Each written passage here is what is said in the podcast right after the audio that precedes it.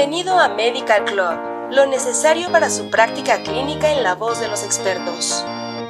Material de uso exclusivo para profesionales de la salud en México. Al reproducir este podcast está confirmando que es un profesional de la salud. Hola, estás escuchando el podcast de salud cardiovascular y metabólica de Medical Club. Preparamos información relevante que queremos compartir contigo. Comencemos. Durante siglos, la ciencia ha investigado la existencia de una relación entre la mente y el cuerpo. Hoy en día, esta asociación ha sido respaldada por hallazgos, demostrando que trastornos como la depresión y la ansiedad no son simples pensamientos que solo existen en la mente, sino que son enfermedades reales que, como cualquier otra enfermedad física, pueden tener un impacto negativo en diversos sistemas del cuerpo. Existe amplia evidencia para apoyar que tanto la depresión como la ansiedad son factores de riesgo para enfermedad cardiovascular. La relación es bidireccional, pues esta última también puede aumentar el riesgo de desarrollar ambos trastornos, conduciendo cada una a un peor resultado. Esta naturaleza bidireccional ha dificultado la tarea de determinar la patogenia del aumento del riesgo cardiovascular en pacientes con estas enfermedades psiquiátricas. Sin embargo, diversas investigaciones han encontrado una asociación entre la depresión y la ansiedad con un mayor riesgo de desarrollar obesidad, diabetes, hipertensión y dislipidemia, todos ellos factores de riesgo bien reconocidos para enfermedad cardiovascular. Las consecuencias biológicas de ambas enfermedades, incluidos los biomarcadores inflamatorios elevados y las citoquinas, pueden aumentar aún más el riesgo cardiovascular, independientemente de las vías tradicionales. Otros posibles mecanismos incluyen alteraciones en la función del sistema nervioso simpático, aumento del estrés oxidativo, activación plaquetaria y disfunción endotelial. ¿Sabías que? Entre 20 y 30% de los pacientes con cardiopatía son diagnosticados con ansiedad o depresión.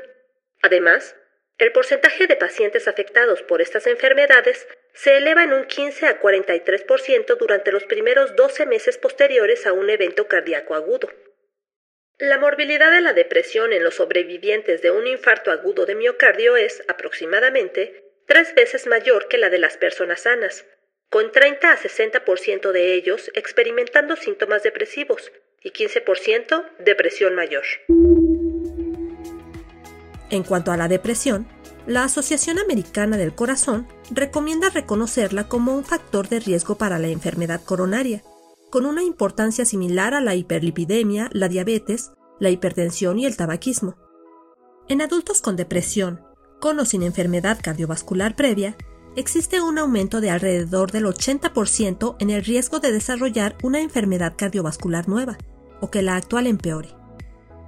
Un metaanálisis de 2017 vinculó el trastorno depresivo mayor con un aumento del 72% en el riesgo de enfermedad cardiovascular, junto con aumentos en categorías específicas de enfermedad coronaria, enfermedad cerebrovascular, insuficiencia cardíaca congestiva y muerte relacionada con la enfermedad cardiovascular.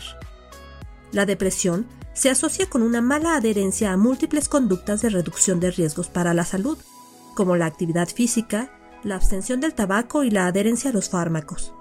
Varios estudios sugieren que estos factores median, al menos en parte, la asociación entre la depresión y el mal pronóstico. Además de sus efectos sobre el cumplimiento, la depresión tiene un impacto fisiológico. Por ejemplo, se le ha asociado con un aumento de la cortisona. Los niveles altos de esta hormona pueden provocar un aumento de la glucosa en la sangre, incremento de peso, disminución de las lipoproteínas de alta densidad y aumento de la presión arterial. Además, también es capaz de aumentar otras hormonas como la adrenalina, que pueden aumentar la frecuencia cardíaca en reposo, la presión arterial y la respuesta de la frecuencia cardíaca durante el esfuerzo.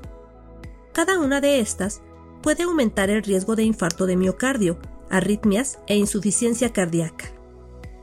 Cabe mencionar que los efectos cardiotóxicos de los síntomas depresivos se han observado consistentemente, a pesar de la mejora continua en las intervenciones, los fármacos y los cuidados cardiovasculares.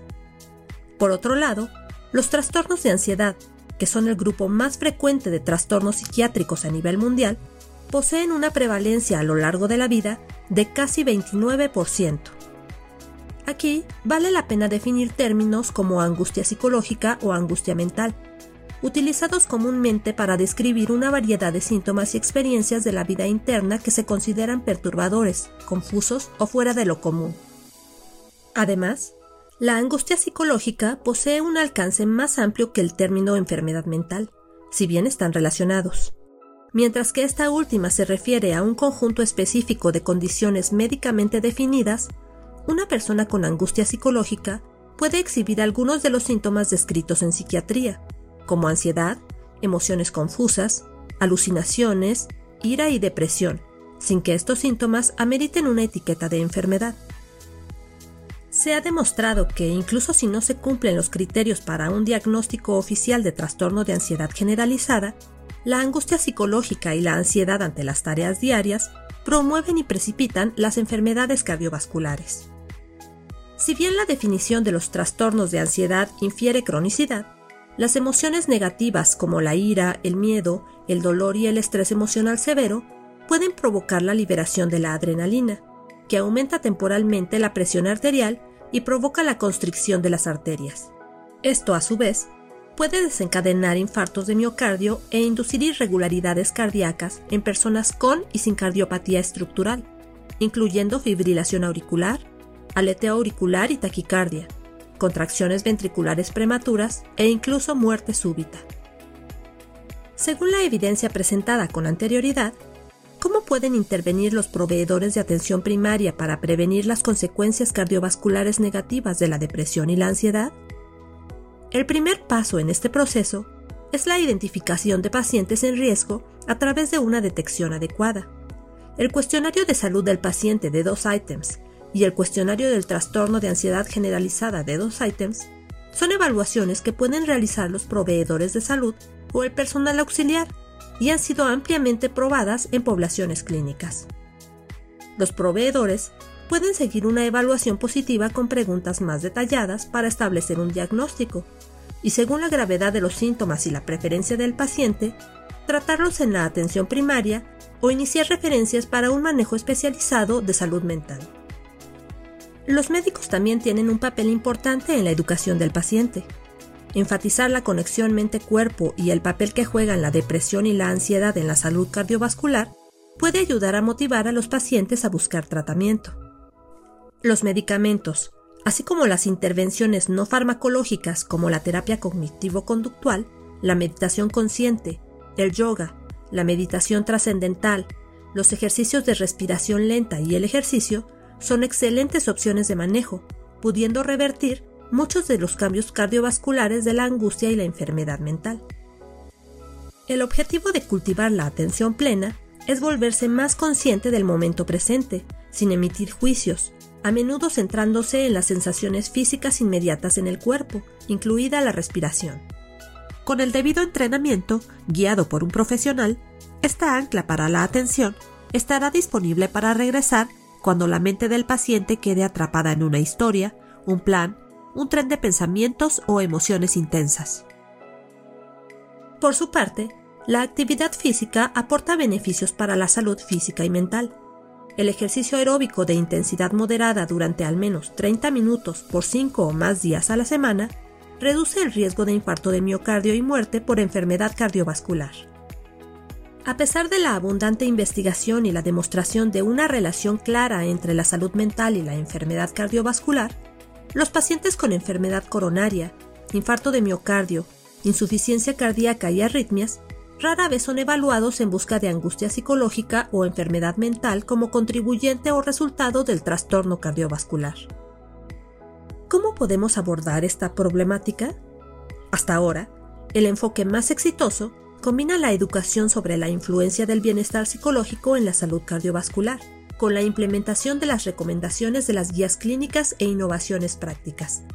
Con estas estrategias, podemos mejorar la salud, el funcionamiento y la longevidad de muchos pacientes.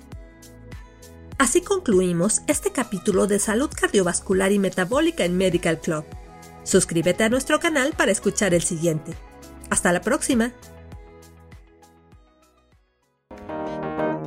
Esto fue Medical Club